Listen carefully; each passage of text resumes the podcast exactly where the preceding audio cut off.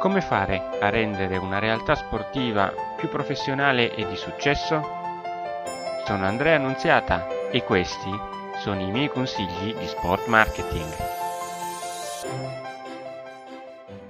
Amiche ed amici di consigli di sport marketing, un caro saluto a tutti voi. Oggi andiamo a vedere quello che è l'ultimo passaggio della ricerca sponsor, ovvero come impostare la campagna eh, di ricerca di sponsor. Abbiamo il media kit, sappiamo chi siamo perché abbiamo capito che cos'è il positioning, abbiamo capito quali aziende dobbiamo andare a cercare e come andare a cercare i contatti attraverso LinkedIn piuttosto che altre modalità ora non ci resta che impostare la nostra campagna. Di conseguenza la cosa eh, più facile da poter fare per organizzare al meglio la campagna è dare incaricato della, della ricerca di sponsor interno o comunque il referente a cui tutti coloro che fanno ricerca di sponsor dovranno appunto fare riferimento, dare a questa persona la possibilità di creare un file Excel in cui inserire nella prima colonna i nominativi delle aziende che si andranno a contattare,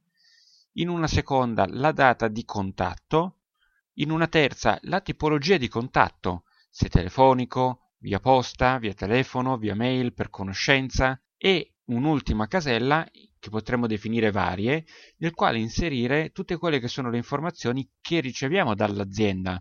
Per cui se c'è ad esempio l'indirizzo di mail errato e ci viene consigliato dalla segretaria un nuovo indirizzo, se ci sono determinati periodi dell'anno in cui fanno ricerca di sponsor e quindi eh, avere il punto preciso, il momento preciso nel quale vengono fatte le sponsorizzazioni per noi diventa fondamentale e altri tipi di annotazioni che possono risultare utili negli anni successivi. Le modalità di contatto eh, per impostare le, la campagna possono essere varie.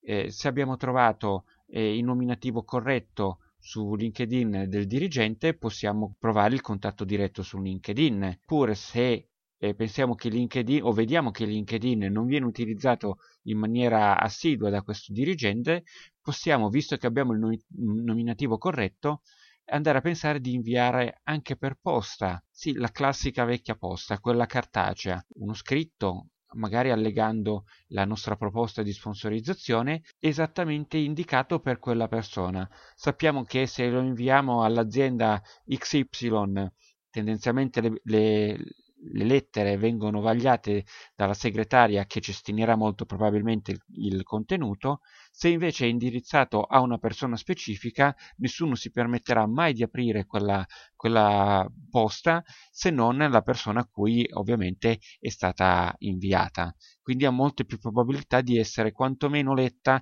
o aperta dalla persona che noi vorremmo. Poi c'è la via telefonica, la via mail, che sono i classici contatti a freddo. Queste sono le modalità. Man mano ovviamente che la, l'evoluzione della ricerca sponsor va avanti, noi andiamo a segnare su questo famoso foglio Excel tutte quelle che sono le risultanze delle, dei nostri contatti. Questo ci può ritornare utile poi anche negli anni a venire per capire quali sono le aziende che poi alla fine dei conti ci fanno perdere esclusivamente tempo e quali invece quelle che potenzialmente ci danno una maggiore attenzione. Per qualsiasi informazione resto ovviamente a vostra disposizione, l'indirizzo è sempre lo stesso, info-sporting.it. Un caro saluto e al prossimo consiglio di sport marketing.